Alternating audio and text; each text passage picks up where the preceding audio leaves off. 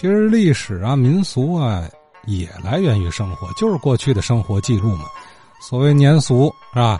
就是年年如此，岁岁不变，如约而至，约定俗成。现在啊，这个这一过年，我们都觉得习俗、年俗越来越少了啊。我们的生活呢，是不是也比过去少了很多的色彩和仪式感？比方，咱就说今儿啊，咱又聊到这个日子了，初七是吧？过去老年俗啊，也有忌讳，也有说法，估计很多朋友都不知道啊。嗯，您就知道破五。初二接财神是吧？初七什么说法？咱最后听张显明明老给说说。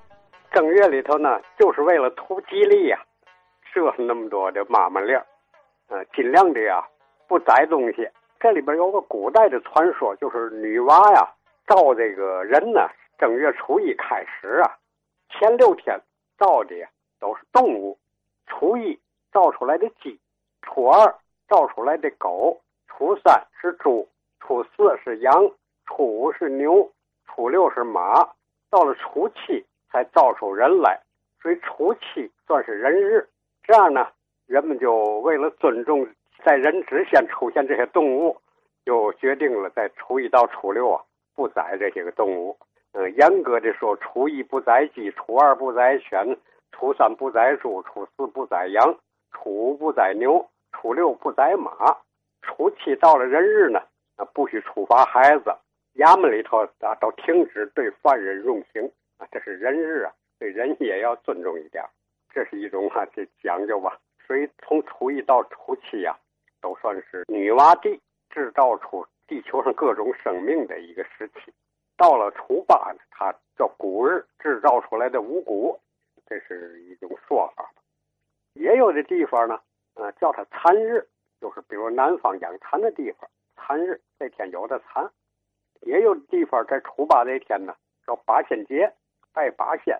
天津呢还有一个旧的习俗啊，就是初八这天呢，天津、北京这一带都这样，叫拜本命神的日子。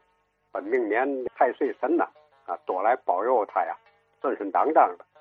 到了本命年呢，就是一个坎儿，只有拜好了这个本命神呢，一年才能顺顺当当。